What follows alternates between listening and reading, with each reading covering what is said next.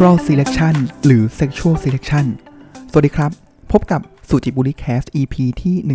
198 สำหรับ EP นี้เรามาต่อหนังสือ The Third Chimpanzee หรือ Chimpanzee ที่ 3 ที่เขียนโดยคุณจาเลตไดมอนด์กันครับ ซึ่งขอทวนนิดนึงนะครับ ว่าตอนแรกเนี่ยก็คือ EP ที่ 196 ของหนังสือเล่มนี้เนี่ยผมก็พูดถึงภาพรวมนะครับ แล้วก็ EP ล่าสุดนะครับ 197 ก็คือเป็นตอนที่ 2 ของหนังสือเล่มนี้ ผมก็พูดถึงเรื่องของวิวัฒนาการทางด้านเพศของมนุษย์นะครับแล้วก็มาต่อ EP นี้กันครับ ซึ่งผมว่า มันเป็นเนื้อหาที่น่าสนใจนะครับ แต่ว่าสิ่งหนึ่งเลยที่อยากบอกนะครับ ก็คือว่าโอ้เนื้อหาเล่มนี้นี่ต้องบอกว่ามันลงดีเทลเยอะมากนะครับ แล้วการที่จะ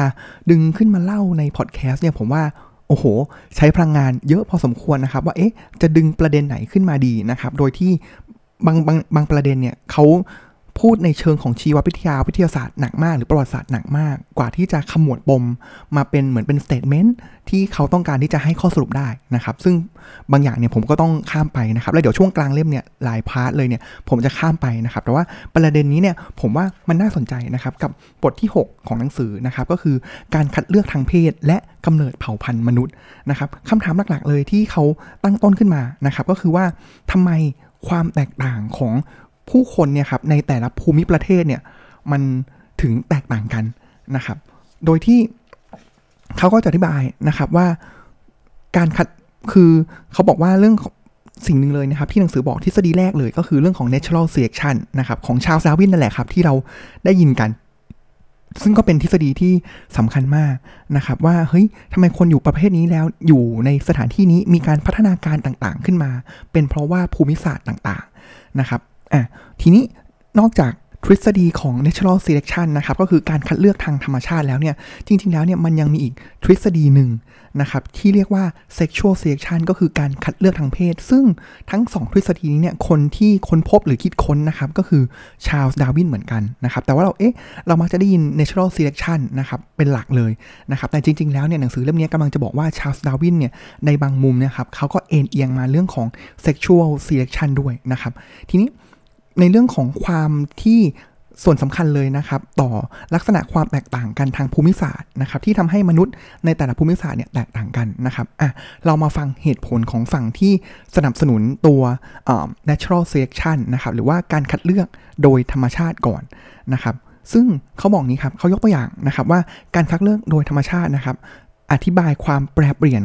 บางอย่างของมนุษย์ตามสภาพภูมิศาสตร์ได้แน่นอนนะครับ เช่น คนแอฟริกันนะครับ ผิวดำจำนวนมากเนี่ยจะมียีนฮีโมโกลบินรูปเคียวนะครับซึ่งเราจะไม่พบในคนสวีเดนนะครับเพราะอะไรครับเพราะว่ายีนเหล่านี้เนี่ยครับยีนรูปเคียวในคนแอฟริกันนะครับสามารถที่จะป้องกันโรคมาลาเรียนะครับซึ่งเป็นโรคในเขตร้อนที่อาจจะฆ่าชีวิตชาวแอฟริกันจำนวนมากได้นะครับเพราะฉะนั้นมันก็เป็นการผ่านการวิวัฒนาการผ่าน natural selection หรือว่าการคัดเลือกโดยธรรมชาตินะครับหรือนอกจากนี้นะครับไม่ว่าจะเป็นเรื่องของที่เขาว่าด้วยเรื่องของ ขนาดหน้าอกใหญ่ของชาวอินเดียนนะครับอินเดียนก็คือคนที่อยู่ในโซนเทือกเขาแอนดีสนะครับเขาบอกว่าเพราะอะไรนะครับเพราะว่าการที่มีหน้าอกขนาดใหญ่เนี่ยครับมันเหมาะสำหรับการดึงออกซิเจน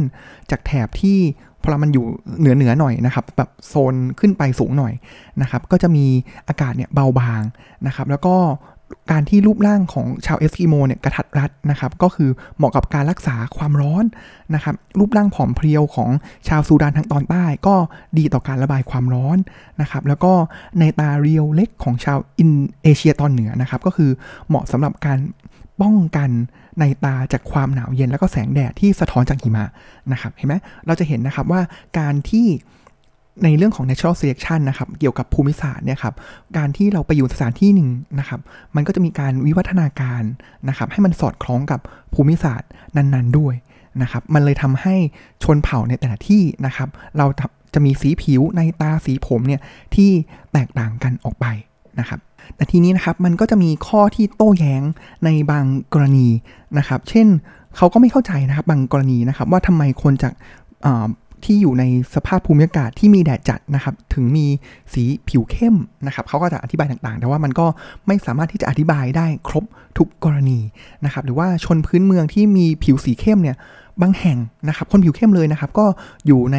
สถานที่ที่ได้รับแสงแดดน้อยนะครับ แต่บางที่เนี่ยบอกว่าเฮ้ยการที่มีผิวสีเข้มเพราะว่าได้รับแสงแดดมากนะครับ เพราะนั้นมันก็เลยมีการหักล้างกันเองของทฤษฎีที่ว่าด้วยเรื่องของ natural selection เพราะฉะนั้นแล้วนะครับพอมันเป็นอย่างนี้นะครับ แม้แต่ตัวกระทั่งดาวินเองนะครับ ที่เป็นคนคนอ่าคิดอ่าว่าด้วยเรื่องของทฤษฎี natural selection นะครับเขาก็บอกว่าหมดหวังที่จะอ้างว่าความหลากหลายทางเผ่าพันธุ์ของมนุษย์เนี่ยสอดคล้องกับแนวคิดของ natural selection ที่เขาเสนอนะครับ สุดท้ายเนี่ยเขาก็ล้มเลิก ความพยายามที่จะกล่าวสั้น ๆ ว่าไม่มีความแตกต่างนะครับ ภายนอก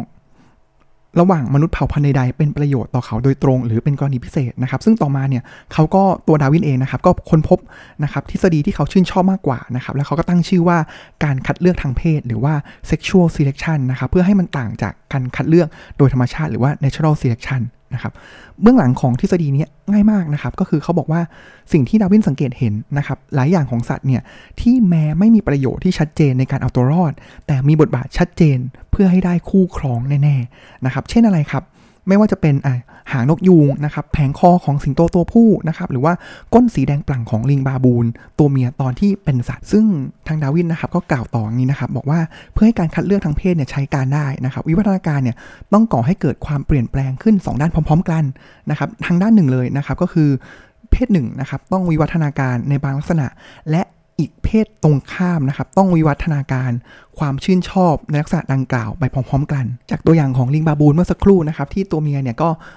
มันคงเป็นไปไม่ได้นะครับ หรือมันเป็นคงเป็นการยากนะครับ ที่ลิงบาบูนตัวเมียนะครับ จะอวดก้นแดงๆสีสดใส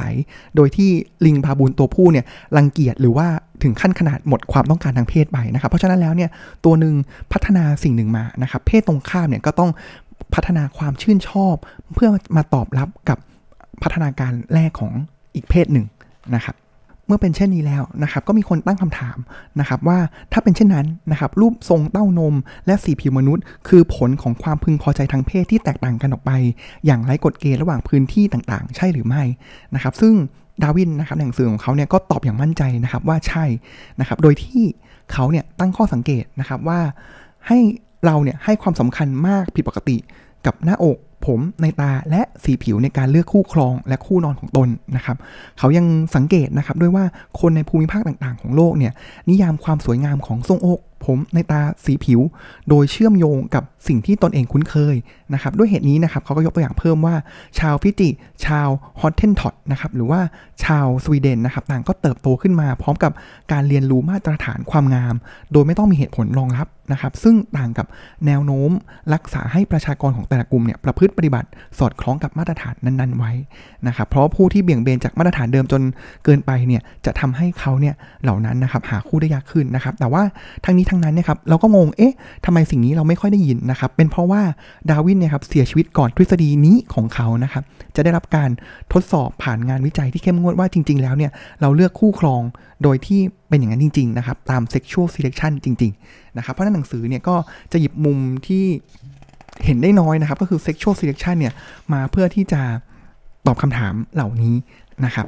แต่ว่าทั้งนี้และทั้งนั้นนะครับในตอนจบของบทนี้นะครับ ตัวผู้เขียนเองเนี่ยครับเขาก็บอกว่าเฮ้ยจริง ๆ แล้วมันก็มันไม่สามารถที่จะฟันธงได้นะครับ ว่าเฮ้ยความชื่นชอบหรือการวิวัฒนาการต่างๆเนี่ยมันจะเอ็นเอียงมาทางฝั่งเรื่องของ sexual selection ซะทีเดียวนะครับ แต่ว่ามันก็ไม่ได้ให้น้ำหนัก 100%ไปกับ natural selection นะครับ เพราะฉะนั้น เขาก็เลยบอกว่าหลักฐานต่างๆเนี่ยมันก็ยังณตอนนั้นที่เขาเขียนเนี่ยมันก็ยังไม่สมบูรณ์ดีนักนะครับ ทีนี้ครับมาว่ากันต่ออีกบทหนึ่งนะครับ เวลายังผ่านมาแค่ประมาณ 8 นาทีกว่าๆนะครับ เลยขออนุญาตไปต่ออีกบทหนึ่งดีกว่า ซึ่งผมว่าผมโจหัวไปตั้งแต่ใน EP ที่แล้วก่อนหน้านี้นะครับ เรื่องของคำถามสำคัญเลยนะครับว่าทำไมคนเราถึงแก่แล้วก็ตาย ซึ่งหนังสือนะครับบอกไว้ว่าการแก่เนี่ย การแก่มีความสำคัญอย่างยิ่งยวดต่อวงจรชีวิตมนุษย์ มากพอๆกับการแต่งงาน การตกไข่แบบปิดหรือลักษณะอื่นๆนะครับ เพราะว่านั่นเป็นวิถีของคนเรานะครับ ที่ขึ้นกับการถ่ายทอดข้อมูลจากรุ่นสู่รุ่นนะครับ เพราะฉะนั้นแล้วเนี่ยสิ่งที่เขาอธิบายมานะครับ ว่าเอ๊ะทำไมเราต้องแก่ด้วยนะครับ คืออย่างนี้แน่นอนนะครับว่า พอใช้ชีวิตไปเนี่ยทุกอย่างเนี่ยมันก็จะมีการเสื่อมลงไปนะครับแล้วทีนี้เนี่ยเขาบอกว่าการที่เสื่อมลงเนี่ยร่างกายก็ต้องมีการซ่อมแซมตัวเองนะครับหรือว่าอะป้องกันความเสียหายกำจัดความเสียหาย หรือว่ามีการเปลี่ยนอะไรนะครับหรือเซลล์เนี่ยที่เรามีการผลัดเซลล์ไปเรื่อยๆนะครับแต่ว่าคำถามสำคัญเลยก็คือว่าสิ่งมีชีวิตสักตัวหนึ่งเนี่ยครับควรลงทุนมากแค่ไหนกับการซ่อมแซมร่างกายนะครับสิ่งนั้นเนี่ยมันขึ้นอยู่กับค่าใช้จ่ายนะครับแล้วก็ขึ้นอยู่กับการเปรียบเทียบอายุขัยของสัตว์ หรือสิ่งมีชีวิตนั้นๆนะครับว่า หากซ่อมแซมหรือไม่ซ่อมแซมแล้วเนี่ยแบบไหนนะครับจะก่อให้เกิดประสิทธิภาพหรือว่า optimize หรือว่าเกิดประโยชน์สูงสุดนะครับหรือมองในอีกมุมหนึ่งนะครับ อันนี้เปรียบเทียบอีกมุมหนึ่งที่น่าสนใจเลยนะครับ ว่าเหตุใดกันล่ะที่การคัดเลือกธรรมชาติทางธรรมชาติเนี่ยครับจึงไม่ทำให้คุณสนะดีๆ ต่างๆนะครับ เช่นอะร่างกายแข็งแรงขึ้นนะครับ เราวิ่งเร็วขึ้นตัวใหญ่ขึ้นนะครับ สามารถแตกตัวได้มากขึ้นนะครับ ตัวใหญ่ฉลาดวิ่งเร็วนะครับ ซึ่งเราเห็นอยู่แล้วนะครับว่ามันได้เปรียบคนที่ตัวเล็กหรือว่าโง่กว่าหรือว่าเชื่องช้าน้อยกว่านะครับทำไมถึงเป็นเช่นนั้นนะครับ นี่แหละมันเป็นคำถามที่ซับซ้อนในเรื่องของการออกแบบเชิงวิวัฒนาการนะครับ ซึ่งก็ไม่ง่ายเลยนะครับ สิ่งที่เขาบอกนะครับก็คือว่าการที่มีการคัดเลือกโดยธรรมชาตินะครับ จริง ๆ แล้วเนี่ยมันเป็นการกระทำแบบองค์รวมนะครับ คือมองมนุษย์เนี่ย เป็นองค์รวมสิ่งมีชีวิตนั้นๆเนี่ยมององค์รวมของทั้งชีวิตนะครับ มันไม่สามารถที่จะจำเพาะเจาะจงไปที่บุคคลใดบุคคลหนึ่ง ชิ้นส่วนใดชิ้นส่วนหนึ่ง หรือว่าเราบอกว่าเฮ้ยเราจะทิ้ง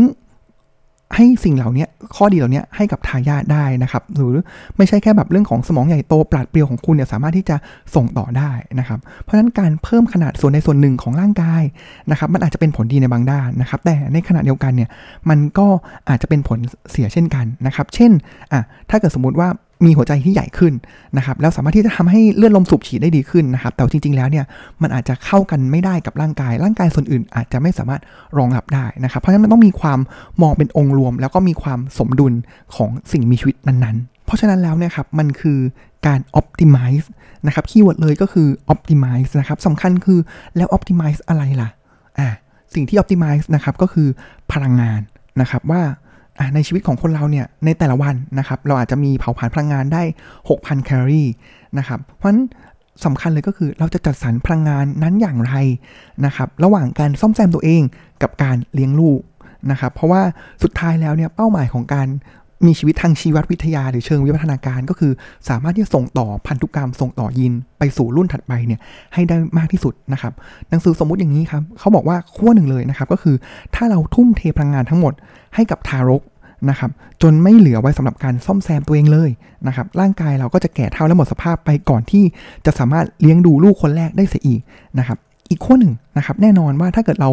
ทุ่มพลังงานทั้งหมดที่มีเนี่ยเพื่อที่จะดูแลร่างกายให้สุขภาพแข็งแรงสมบูรณ์เสมอนะครับเราก็อาจจะมีชีวิตยืนยาว แต่ไม่มีพลังงานเมื่อสำหรับ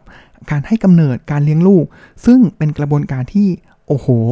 ยากเย็นแสนเข็นนะครับ เพราะฉะนั้นแล้วเนี่ยการคัดเลือกโดยธรรมชาติเนี่ยครับก็คือต้องปรับเปลี่ยนพลังงานของสิ่งมีชีวิตนั้นๆนะครับให้มัน optimize นะครับ หรือในเชิงสัมพัทธ์สำหรับการซ่อมแซมตัวเอง และสำหรับการผลิตทายาท โดยที่มีความสมดุลเนี่ยเฉลี่ยตลอดทั้งชีวิตทีนี้นะครับคำถามที่ตามมาเลยก็คือแล้วความตายล่ะนะครับหรือว่าเรื่องของการแก่ล่ะนะครับเขาบอกว่าโดยธรรมชาติเนี่ยครับมีการกำหนดโปรแกรมความตายเนี่ยให้สอดคล้องกับการสิ้นสุดภาวะเจริญพันธุ์นะครับเพราะว่าอะไรครับ เพราะว่าโดยธรรมชาติเองเนี่ยหรือมนุษย์เองเนี่ยไม่ได้รับประโยชน์ในเชิงวิวัฒนาการที่จะรักษาร่างกาย ด้วยการซ่อมแซมไปอย่างต่อเนื่องแล้วนะครับซึ่งมันก็ยังมีคำถามตามมาที่น่าสนใจนะครับ ลองดูว่าคิดเหมือนกันไหมนะครับ คำถามที่ว่าก็คือนะครับ อ้าว ถ้าเกิดเราสตรีนะครับที่หมดประจำเดือนไปแล้วก็วัยห้าสิบหกสิบนะครับทำไมล่ะทำไมถึงไม่ตายเลยล่ะ เพราะในเมื่อเขาก็บอกว่า เฮ้ย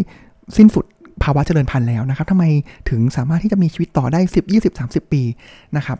ทีนี้เขาสิ่งที่เขาบอกนะครับ คือเขาไม่ได้บอกนะครับว่าหมดภาวะเจริญพันธุ์แล้วเนี่ยหมดหน้าที่นะครับ แต่ว่าสิ่งสำคัญเลยนะครับก็คือเพื่อการอยู่รอดของรุ่นต่อไป หรือว่า offspring ของรุ่นนั้นๆนะครับ เพราะฉะนั้นเนี่ยสมัยก่อนเนี่ยครับ ผู้สูงวัยนี่ยครับทำหน้าที่เหมือนเป็นแบบผู้ส่งต่อภูมิปัญญาต่างๆ ให้กับคนรุ่นหลังนะครับอ่ามีคุณยายนะครับ คุณย่านะครับที่หรือคุณปู่คุณตานะครับที่ไม่ใช่แค่ว่าพอรุ่นถัดไปลูกของตัวเองเนี่ยออกร้านมาแล้วนะครับ แล้วสามารถที่จะอ่าโอเคจบได้นะครับ แต่ว่ารุ่นเนี้ยก็จะมีภูมิปัญญาที่จะนอกจากจะดูแลในลูกหลานแล้วเนี่ยครับยังสามารถที่จะดูแลเผ่าของตัวเองด้วยนะครับ เพราะฉะนั้นมันธรรมชาติเลยออกแบบมานะครับให้มีชีวิต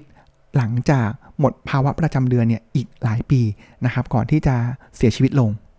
และนั่นก็จะเป็นอีกคำถามหนึ่งที่ตามมานะครับอ้าวแล้วถ้าเป็นอย่างนั้นแล้วเนี่ยทำไมต้องมีภาวะหมดประจำเดือนของผู้หญิงด้วยนะครับอะลองคิดดูนะครับว่าเราให้คำตอบอย่างไรนะครับ คือจริงๆแล้วต้องบอกว่าทริสิ่งเหล่านี้มันเป็นทฤษฎีนะครับมันเขาก็บางครั้งเนี่ยเขาก็มองในแง่ของหลักฐานทางชีววิทยานะครับ แล้วก็หาเหตุผลมาประกอบนะครับ สิ่งที่เขาให้เหตุผลเป็นอย่างนี้ครับ เพราะว่ารู้ไหมครับว่าการที่ ผู้หญิงคนนึงเนี่ยครับคลอดลูกนะครับหรือว่าเลี้ยงดูลูกเนี่ยครับตั้งท้องเนี่ยครับหรือว่าคลอดลูกเนี่ยมันเป็นอะไรที่อันตรายต่อเพศหญิงมากๆนะครับแล้วยิ่งถ้าเกิดมีอายุมากขึ้นเนี่ยครับแล้วถ้าเกิดต้องตั้งท้องเนี่ยความเสี่ยงในการที่จะมีชีวิตต่อไปได้เนี่ยมันโอ้โหความเสี่ยงสูงมากนะครับเพราะฉะนั้นแล้วเนี่ยมันเลยถึงจุดหนึ่งนะครับที่ธรรมชาติรู้แล้วนะครับว่าถ้าเกิดเลยจุดนี้ไปเนี่ยครับลำบากและรอดยากนะครับเขาก็เลยหมด เหมือนวิวัฒนาการให้หมดประจำเดือน แต่ว่าก็ยังสามารถที่จะมีชีวิตต่อได้นะครับจริงๆต้องบอกว่ามันก็อาจจะฟังดูลื่นหูนะครับ แต่ว่าเราก็ไม่รู้หรอกนะครับว่าวิวัฒนาการเนี่ยมันมันเป็นอย่างนี้จริง ๆ หรือเปล่านะครับ เจตนานเป็นอย่างนี้จริง ๆ หรือเปล่าหรือว่ามันโดยบังเอิญนะครับแต่ว่าพอเราเขาดูจากเหตุการณ์ดูจากหลักฐานต่างๆ แล้วเนี่ยครับทางวิทยาศาสตร์ทางชีววิทยาเนี่ยครับเขาก็ให้ข้อสรุปมาเป็นทฤษฎีเหล่านี้นะครับซึ่งก็เป็นส่วนหนึ่งของทฤษฎี natural selection นะครับ ราะฉะนั้นมันเลยเริ่มสรุปนะครับว่าแกนกลางเลยนะครับของการแก่นะครับแล้วการตายนะครับก็คือการแก่เนี่ยแน่นอนนะครับว่ามนุษย์เราเนี่ยมันทุกอย่างมันใช้ไปเนี่ยครับยังไงมันต้องเสื่อมนะครับแต่ว่าเสื่อมไปแล้วเนี่ยถึงจุดไหนเนี่ยครับก็คือถึงจุดที่สามารถที่จะอุ่นใจได้นะครับ ว่ารุ่นลูกรุ่นหลานเนี่ยสามารถที่จะดำรงเผ่าพันธุ์ต่อไปได้นะครับอะเพราะวันนี้เนี่ยก็จะเล่า 2 บทนะครับที่เกี่ยวข้องกับทางเชิงชีววิทยานะครับ ซึ่งมันก็จะอยู่ใน part ที่ 2 ของหนังสือนะครับ ที่บอกว่าสัตว์ที่มีวงจรชีวิตแปลกประหลาดนะครับเดี๋ยว EP หน้านะครับเรามาต่อใน part อื่นๆกันนะครับ แต่ว่าต้องบอกว่าผมดูแล้วนะครับว่า part ที่ 3 เนี่ยเขาพูดถึงเรื่องของมนุษย์ไม่เหมือนใครนะครับแล้วผมว่าโอ้โหตัวอย่างมันหนักเนื้อหาหนักมากนะครับ เขามีการพูดถึงเรื่องของภาษานะครับ เรื่องของศิลปะ เรื่องของการเกษตรนะครับ แล้วก็เรื่องของทำไมมนุษย์ถึงสูบบุหรี่ดื่มเหล้าใช้ยาอันตรายนะครับ แล้วก็บอกว่ามนุษย์เราเนี่ยเป็นสิ่งมีชีวิตทรงภูมิเดียวในจักรวาลอันคับข้างนะครับ ก็เดี๋ยวจะลองมาเล่ากันต่อนะครับก็ผมคิดว่าอีหนังสือเล่มนี้น่าจะอีกประมาณ 2 EP นะครับ ก็คือ EP หน้าเนี่ยก็คือ part 3นะครับ แล้วก็ EP สุดท้ายจะพยายามเล่าใน part ที่น่าสนใจนะครับ ก็คือ part สี่หรือว่า part ห้าเนี่ยจะจะเดี๋ยวจะดึงขึ้นมานะครับสำหรับวันนี้ก็ขอบคุณที่ติดตามรับฟังสุจิบุรีแคสนะครับ แล้วก็ถ้าชื่นชอบนะครับ ก็กดแชร์หรือว่าคอมเมนต์มาได้นะครับ แล้วก็ผมก็เล่าแล้วก็สนุกนะครับสำหรับหนังสือเล่มนี้นะครับ ก็คือ The Third Chimpanzee สำหรับวันนี้ก็พอแต่เพียงเท่านี้นะครับ ขอบคุณที่ติดตามรับฟังแล้วก็ขอกล่าวคำว่าสวัสดีครับ